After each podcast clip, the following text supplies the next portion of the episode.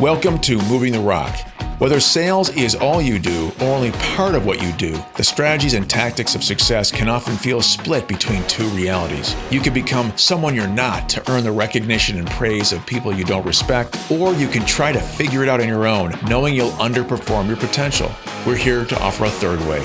The idea that you can't have success without compromise is just wrong. You don't have to compromise to win in the long term. You can play the game in such a way that you win in the short term and the long term. Through our hard lessons learned, we can shift your way of thinking and create a better way. I'm Chris, founder of SiteShift. And I'm James, founder of Florist Group. If you're tired of the status quo, we're here to help you move the rock on your career, your business, and your life. Welcome. All right, Chris, we're back.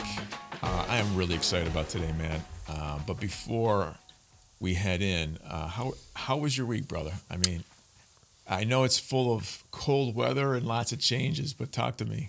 Yeah, man, it's been been well. It's uh, right in that period of time in February where people are digging deep. uh, so we're digging deep externally and with the weather internally with the vision. So uh, a lot of good times advancing. Yeah, I was on the phone today with a client from Medellin in Colombia, and uh, he was regaling me with the beautiful temperate climates that he couldn't that he had to endure. Right, if it got too hot, he went up into the mountains. If it gets too cold, he comes down to the valley. Life is good, and then when he comes to Miami, you know, and especially in the summertime, he's like he hates it because it's just the same temperature all the time. He has no control unless he goes inside a building. So. Uh, Meanwhile, we were at 20 degrees. I think it's cool that you and I get to spend time with people in a given week in so many different climates. And it's a great example of what we're talking about today because when you're in your climate, you that is your world, right? Right. And and if you didn't know and if travel wasn't simple, you would think you'd surveyed the world and you think your experience is everyone's experience, not knowing uh, there's all right. kinds of other climates out there. Right, right, right, right. Great, great analogy.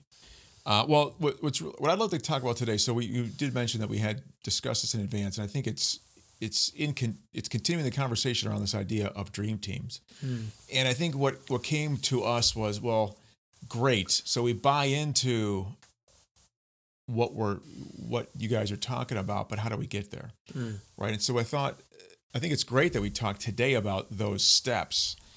And uh, I think the insight that we're going to bring to the table today is one around how do we simplify those steps. Uh, but a warning in advance this is not a conversation for just anyone, right? I think the thing that um, we should mention up front is that this is a conversation for high performers uh, because it really wouldn't be fair, right, to talk about uh, what we're going to discuss in the context of just anyone, mm-hmm. right? What I think I think it's important to mention, we are talking about folks who have done the hard work and gotten to a level of performance that they're very proud of, right? They've been through the gauntlet, uh, but it's not enough. They're successful, but they're not satisfied. Mm-hmm. Yeah, not to overdo the analogy, I think it's just on my mind with the coming weekend. They're already playing at a pro level. They just haven't yet won the Super Bowl.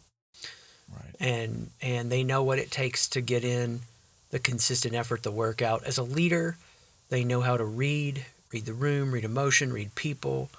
Uh, there, there's a sophistication to their leadership already. Uh, but as we know, there's something elusive.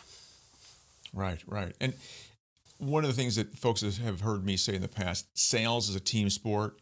You could say growth is a team sport. You could say success is a team sport. The idea is that we can't do it alone, no matter what our goal is, no matter how we define it. Uh, so I think it's interesting that you uh, came up with these four components that we should be thinking about. I think it'd be a great way to frame the conversation today. Let's jump in because I love it when we're talking about those ideas actions, strategies that take you beyond good to greatness. Whew. Right on. Whew. Well, so as we start out, what we want to think about is what it means for you as the leader to really get an awareness. And, you know, in all leadership, awareness is the answer. What's the question? and so, if you as a leader have started out, you know what it's like to start filling in those gaps. You're growing yourself, you're developing your skills. But at some point, you do reach this place where the gains are so much harder fought for. Uh, you know, being in my mid 40s and doing uh, like this resistance band training system we both do working out I'm like man i gotta work hard for those gains in a way mm. that i didn't have to as much a couple decades ago but also too as i've been doing it a year uh, i have to work harder at it because i got the quick gains right those happened fast so if you're a leader and you look at yourself none of what we're going to cover in this episode is any in any way making you feel bad uh, you were saying this earlier. I love it. Look at who you were five years ago. You're so much more advanced than you were, right? But what if there was a way to close the gap on these smaller gains that are so much harder fought for without unnecessary trial and error? Right. Um, right. And, and and that's the thing. If you're in a space and you're in the top, you know, eighty percent, you got there uh, through experiences, resources. But if you're getting from 95% to 96 to 97%, getting in these really higher level, upper echelon, rarefied air places, um, that's really hard. It's difficult. And, and, and a sports analogy works. I think we've shared it before. It was on the Tom versus Time documentary where his coaches were talking about, you know how hard he has to get from 96 to 97% on something because of this idea that it's it's much easier to get that initial momentum. But after that, there's a lot more sophistication, nuance, and mastery at work. And so that's what we want to help people with. Right. Yeah. So so for anyone who's been on a diet, right? You know, it's easier to lose those those few those few pounds early in the process. It's harder not only to keep them off, but to continue those gains over time. It takes more discipline, which is why many of us jump off. Mm. Uh, you know, same thing with fitness, right? Those early gains come, and then as you go, it's hard to see them from day to day, week to week, month to month. So it takes that discipline to get to get rolling. And I think the same thing here. When we talk to high performers, as you're saying, those high performers got there through trial and error. And and and why not just assume that trial and error will get me where I want to go? The issue is the reason that high performers hire coaches, hire people who can help them, like Tom Brady.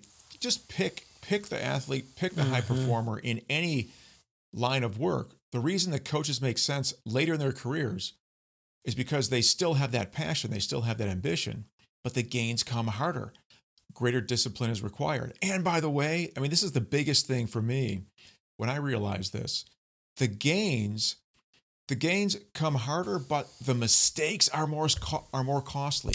So the, the mistakes from trial and error if they if they set me back a couple steps, that costs me a huge amount. Not not not considering the time that I've wasted and the opportunities that it may have cost me. So it makes much more sense to uh, to have that expertise around you, and because trial and error gets more and more expensive as you go on and as you head up that level of performance. Yeah. Well, and I think part of, I, I, love that. I hope we've got to highlight that and, and put a neon sign around it.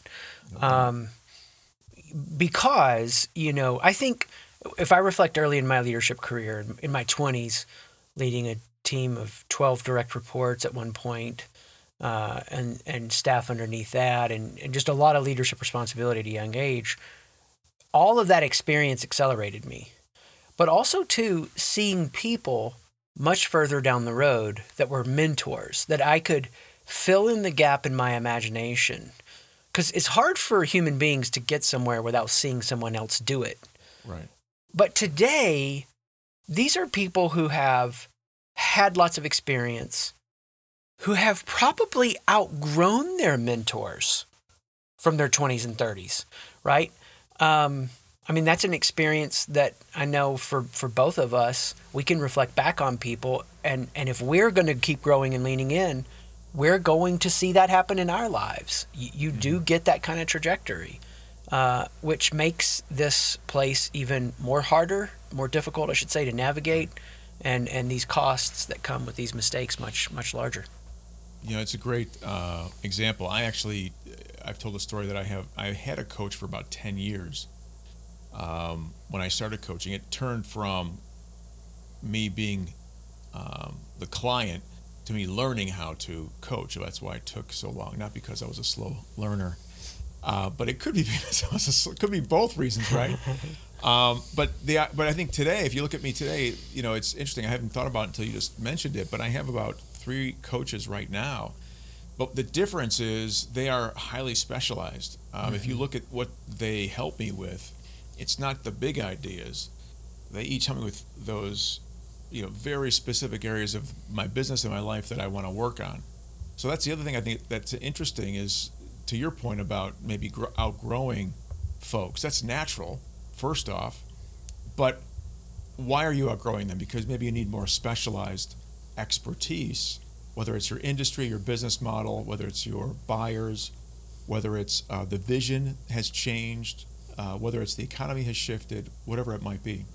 Yeah, and it also could be, in addition to all those things, everyone stops growing somewhere.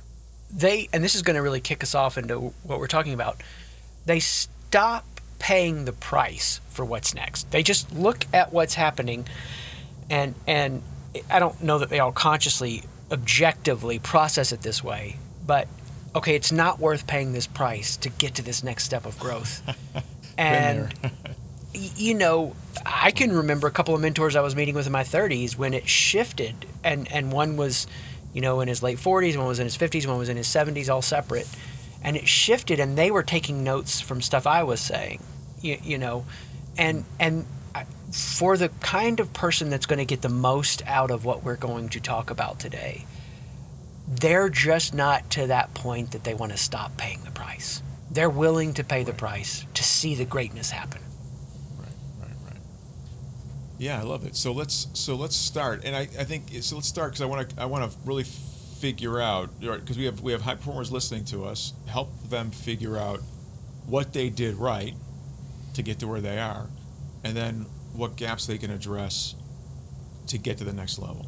Yeah, awesome. Well, they you know they applied effort, they gleaned wisdom from their experiences and others that we're talking about, and and really the way that we could say it is they developed and then increased their awareness their awareness of who they are, of who others are, of the terrain, of their marketplace, you know, of their skills, all of these things.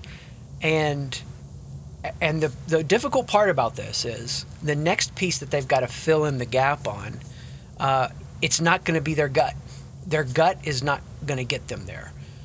Their gut is could get them part of the way there, um, but usually what we've seen in working with people is your gut got you here, but its calibration is a little bit off at this master level, which is why world class people, Tiger Woods is going to get help on his golf swing because he knows he could be his own worst enemy. He's got to get outside of himself and he needs somebody to do that. And so, what we want to do is get in there and start to measure that awareness. How do you measure it when it comes to people? How do you measure it when it comes to teams? How do you measure it when it comes to leaders, sales professionals? Well, okay. that's the sweet spot. So one of the things that so I'd like to start at a high level here and move through the stuff that we've talked about. So um, the first thing that you've talked about is this idea of living the vision. So yeah. and I and I feel like when we're starting out, the vision that I have for myself, for my business, for my people, my team, whatever my focus is, uh, it's largely driven by some great idea and a huge amount of passion. Hmm. Um, and and we find our way through. We're challenged. We overcome those challenges as we go. Um, when it's time for me to take it to the next level, uh, talk to me about how um, what's going on inside me can affect not only the definition of that vision, but the passion and um, the efficiency and effectiveness that I am able to bring to the table, bring to bear against that that objective. Yeah. Uh, if there's some greatness in you and in your team and in your organization and in the growth you want your sales team to have, whatever it is, that hasn't been captured yet, uh, it, it, we don't know who said it for sure. Maybe it was Einstein, but the consciousness that created this problem is not the same consciousness that can solve it. So there has to be within you an upgrade of how you're looking at this. There has to be a, a deeper, truer experience and expression of the vision. And so, what's going to happen is you're going to come to a point if if you're open-minded and not rigidly uh, detaching from reality, if you accept reality, if you own reality, and you don't fight against it and rage against it, stare it in the mirror, you're going to see something. You're going to see, first and foremost, a greater sacrifice of you that will be required to accomplish this vision. And most people, eh, you know, it, without these concepts being articulated, it's all happening underneath the surface. They don't always know it. But once you start to get a surface level understanding of these concepts, it'll get way deeper. Where am I right now? Not fully accepting a reality. You, you know, and, and, and you can get discouraged, but that's not the point because the whole point of leadership is I accept this reality, but it doesn't mean I'm a victim, and it doesn't mean I'm passive, and it doesn't mean I stop here, because I see the reality that could be and should be true. I that's the vision, mm-hmm. and the gap that's there between where it is now, with full acceptance of that, and where I want it to be. You go first as the leader. There's a price to be paid, and you, you know, we could talk about what that price might look like generally, but specifically, it's going to be you know, something that is going to require a letting go, a sacrifice. And that's why everybody stops. Everybody stops somewhere because the sacrifice becomes something that they don't want to make. But it is giving up that makes space for this pathway of this vision. Um, you may love the way your sales staff has been trained to do it, and they have been doing so good and growing for years. But that good isn't good enough anymore. Right, and so right, right. the process has to be reinvented. Anything like that.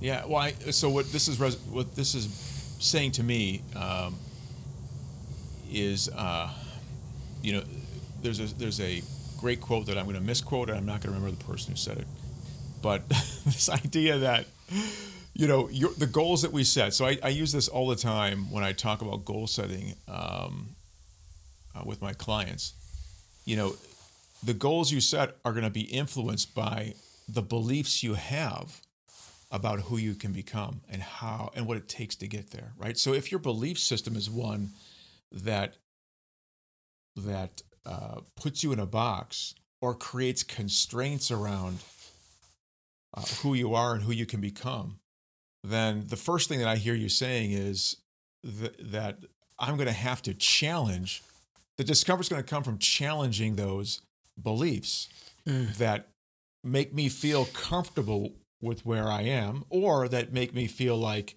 the next step might be impossible, uh, or unlikely, or just not worth the investment. Right on. Let's imagine me and you right now are in a theater. There's a thousand people in it listening to us have this conversation. And we look at those thousand people of course, we know our listening audience is in the millions, so this analogy doesn't. No. Uh, but we look at that audience of a thousand and we say to them, very few of you can be at this level of leadership. Whoa, that's so discouraging. Why would you say that? That's terrible. But if you're sitting there listening and and you say, "Yes, very few ever get there, but I will be one." That's that mindset you know and and for the 999 or how many ever it is it's mindset. You know if if when i've been in those kind of places and people have spoken with that kind of honest directness like i'm going to be one. I, I don't know what it looks like exactly but i'm going to figure that out. I'm going to do whatever it takes. And right. it's not cheesy it's not cliche it's age old wisdom it's embedded in the stories and rituals for thousands of years in human civilizations. There is no ascendance to greatness without sacrifice. Right. Right, and and sacrificing those beliefs. So if we so if we think about the first step, living the vision, um, if you if you're looking or if a leader, a high performer is looking to make it to the next level, they have to they have to think about sacrificing the barriers that may be standing in the way. One of which, and perhaps the most important of which, is this mindset that sets the beliefs, sets the bar for their beliefs, and it will either make it easy or difficult for them to think about what it takes to get to the next level. And I love I, I love this conversation because I've so often heard commentators just gush at how amazing what Tom Brady does or has done is. Hmm. And I imagine Tom just laughing at these guys. Like it's no big deal. All I all he does, and he probably does it very naturally, is just keep reassessing what's possible for him. He he reaches and redefines his potential so easily, sets the bar for himself so easily, and then believes he can get there uh, so naturally that that ascendance just continues and has looked to us as being effortless or otherworldly, whereas every naysayer or that looks at him in disbelief really is just providing evidence of their own their own limitations right the mindset that's going to keep that's going to keep them from achieving that higher level of performance Dude, yes. People that are ascending to greatness don't have time to critique other people. they just don't. They're obsessively focused on the vision and they are sacrificing for it. And it has crowded out everything else.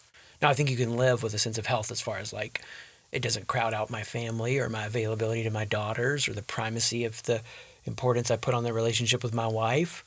But in the confines of the way I've structured my life, I am obsessively focused on a vision and what right. whatever price needs to be paid. Right. So let's let's bring it together and let's go to the next one. So that, so if I'm going to bring this together, I'm going to say to myself, look, for top performers um, that are ambitious that have gotten to a high level of, of success, you've already right experienced this, where you tapped into a belief system that said, yes, you can do that. You identified a vision and you went and got it. Now, if it's time to take it to the next level, it's time to assess those beliefs to make sure that your mindset is flexible enough and adaptive enough to take it to the next level. So, the first thing you can look at if you're trying to get to that next level is what are the insecurities? What are the beliefs? What's the mindset or elements of your mindset that might be holding you back from thinking bigger and then going bigger? Mm. Now, after that, Chris, uh, this is really interesting to me. We talked about this idea of being masterful at developing people. Mm. We would use the word coach, but there's all kinds of ways that we develop people. And I think the power of that being the second thing that we talk about uh, is is grounded in the realization that none of us does it alone. We have a vision. Immediately after that vision, I need a team. I need people around me. Now, when I start out, I'm not, you know, necessarily right building something brand new and recognizing exactly the structure that I'm trying to to fill. I know the roles and I know exactly who to go hire. I'm I'm building that support structure of individuals around me organically, right? Mm-hmm. People I meet, I bump into, folks that we get along with. We can work 10, 20 hours together nonstop, not kill each other, right? And so we become good at developing uh, that team, that, that organization around us. Uh, but more importantly, um, the team gets from us what it needs in terms of understanding the vision and understanding what they have to do to help the, the group get to that vision. Am I That's saying it. it right? Yeah. Well, I mean, and and you know, high fiving everything you're saying because the leader that lives with the vision, it starts with them, but then it has to transfer to others. I mean, you know, if the vision doesn't involve others, there's no point. this is like, right. And even people that are like solopreneurs, if they only, if they don't build a team of outsourced contractors or assistant or whatever, you know, whatever, they're going to be continually frustrated and limited. Um, there, there is this point where it comes out of you and then it goes to others. And as it goes to others, you've lived it, you've breathed it, you've slept with it. They're going to help shape it and make it better. But you're paying attention to how they contribute, how they evolve it, how they are empowered and liberated and given the biggest permission slip to to make it even better than what you saw, but you have the guiding north stars as a leader from a from a value vision standpoint. You're able to hand that off and not let it lose its core. Mm-hmm. Um, and this requires, yeah, a masterful approach. You're living this vision, you're sacrificing for it. Now you're speaking it out and you're moving and you're watching and you're paying attention to how to get people activated around it. I mean, that's the nature of leadership. Number one, you're seeing something people haven't seen yet. Number two, you're coaching them into a belief that we can accomplish this impossible thing. Right. And I would assume that if we're talking about, um, if we're talking to or we're talking about leaders who have achieved a level of success, it's it's easier to do that when the team is small. It's easier to do that when you see the team every day, when you talk to everyone every day, when you have a personal relationship with everyone every day.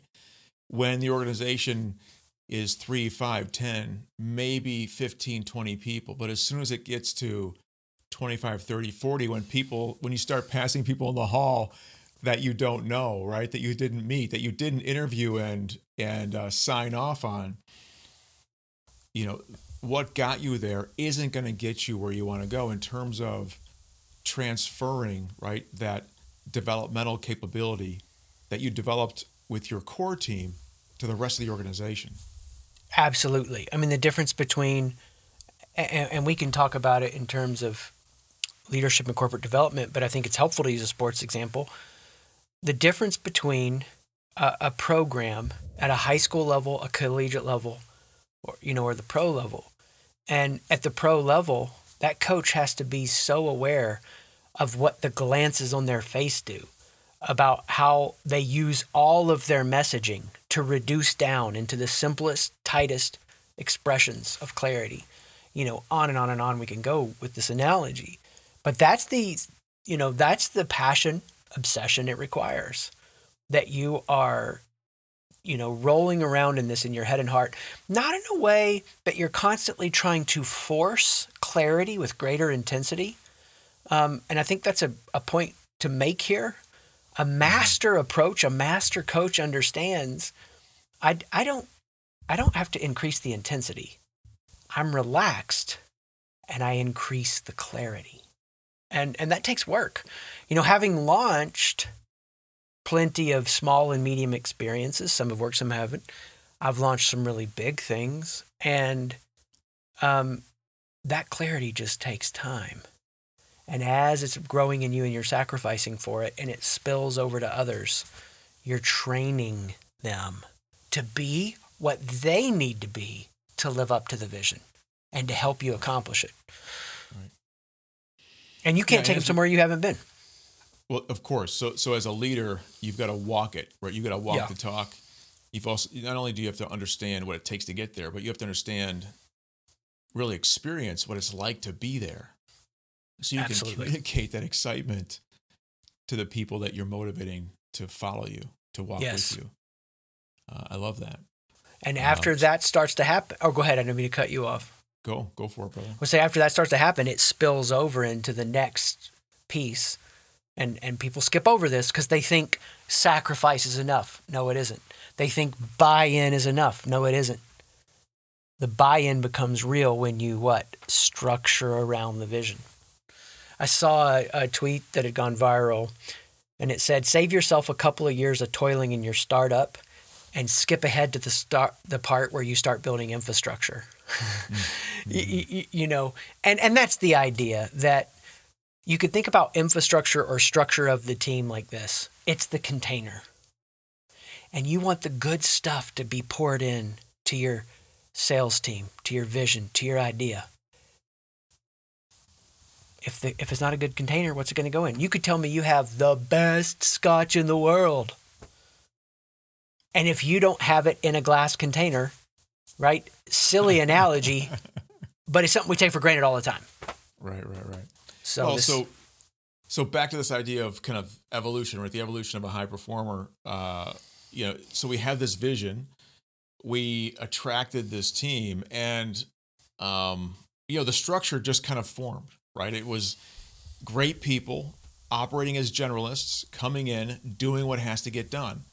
Uh, and and every team, right?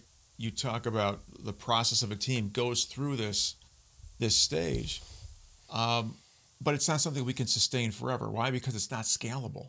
Mm-hmm. And as we know, as our vision gets bigger, as our goals get bigger, as our expectations rise, uh, we have to become better at fine tuning how we develop this team. So we have to get to this idea of developing that structure, that formal structure, as quickly as possible. Um, and I would, and when we think about team environment, right? Um, continuing the analogy, that team structure is already set, right? If you're in any one of the major leagues, sports leagues, it's there. Uh, the inf- what's interesting though is not every team operates the same way. Uh, so I imagine that those folks take that formal structure. We know how many people have to be on each side. We know about how defense is played, offense is played, etc.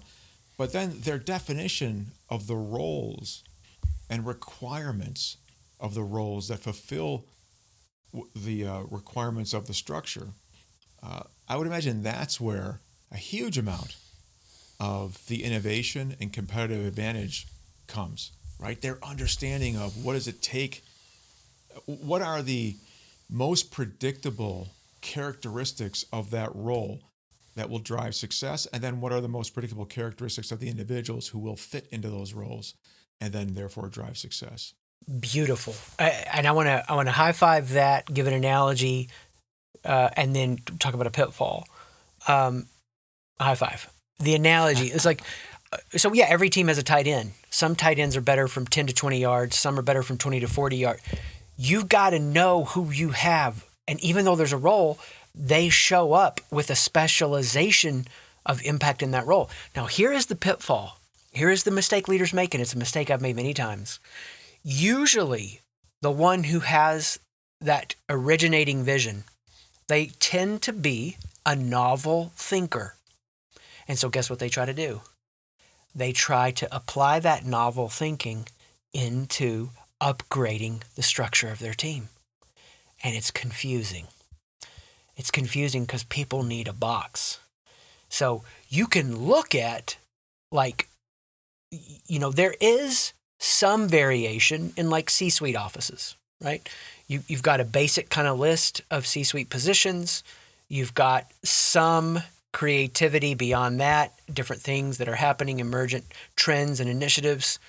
But then you can see where people are just totally pulling these wild things out, where they are custom building the structure for the people they have more than it's for the vision they need to accomplish.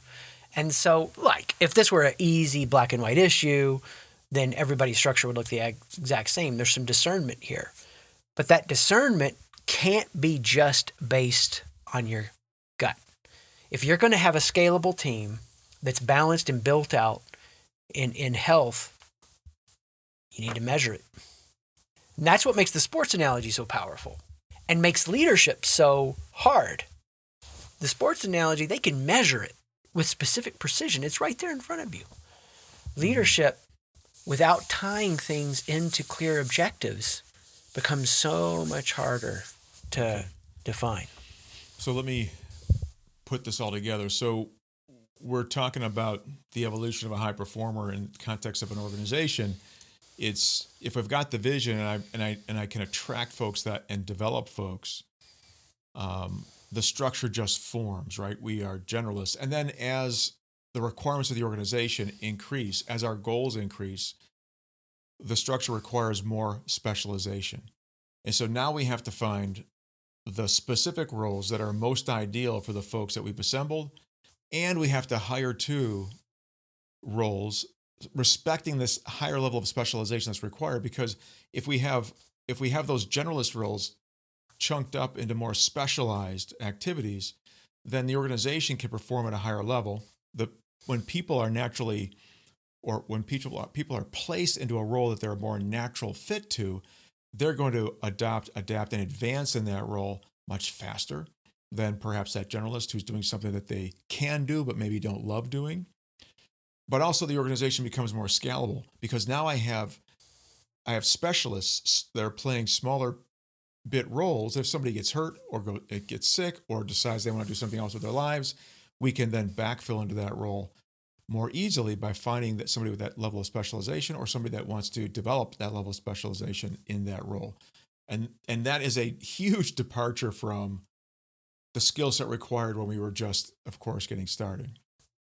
Yes, beautiful. And and you know, this is why it's hard for you know, the point leaders often to guide and nurture the momentum from one stage to the next because part of their strength is the flexibility and adaptability that they impose on themselves in their work function.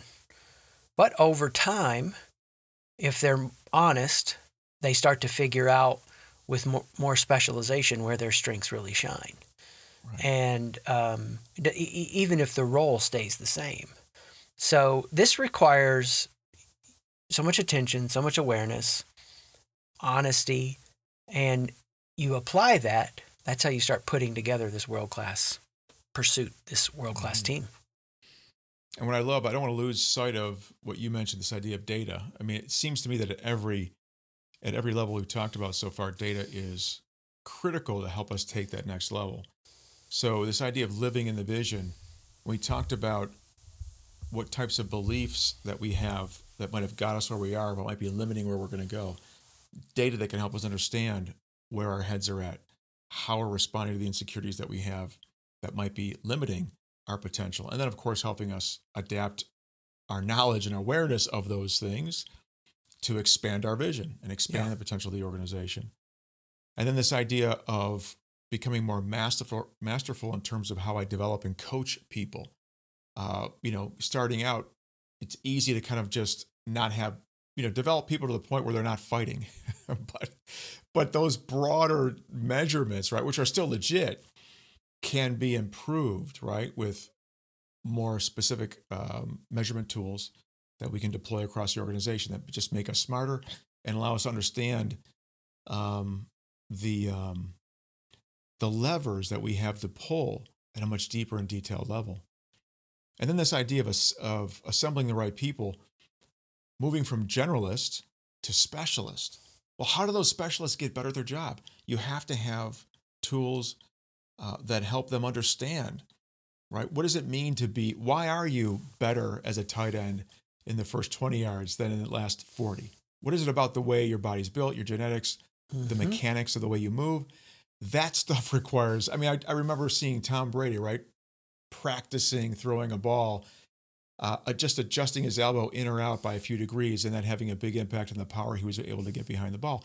And in this last season, his 22nd season, he was throwing as hard, if not harder, more accurately, if not more accurately than he was when he was a kid. Uh, it's gotta it's gotta be something predictable and repeatable that we can that we can leverage as we think about building teams. So finding ways to measure data and track that data at every level seems to me to be critical to what we're talking about. Yeah. And I think that's the alchemical black box, as they say, that people wonder like, yeah, but does it exist? Is it possible? Yeah. And we see it, we do it. Yeah. I mean, that's the fun part. When you get to this level where you're dialing in somebody's role with such specificity and measurables, feels good to be awesome. It feels good to be at a mastery level of something and to have right. that zone of genius you exist in. Yeah. Well, I'll tell you what. What I think we should do next time, uh, because we're coming to the end of this this episode. Next time, why don't we talk about the seven dimensions of fit mm. and talk about the measurement tools that we recommend to folks to achieve the kind of um, specificity that we're looking we're talking about and to kind of accelerate and advance the vision our ability to develop and coach people our ability to assemble people and drive uh, our organization to the to that higher level of specialization. What do you think? Let's do it. I'm excited now. Thanks chris. Thanks buddy.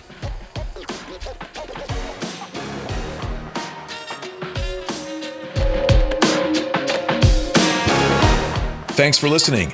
If you've learned something or were inspired to try something new, please rate the podcast and share this episode with someone you know.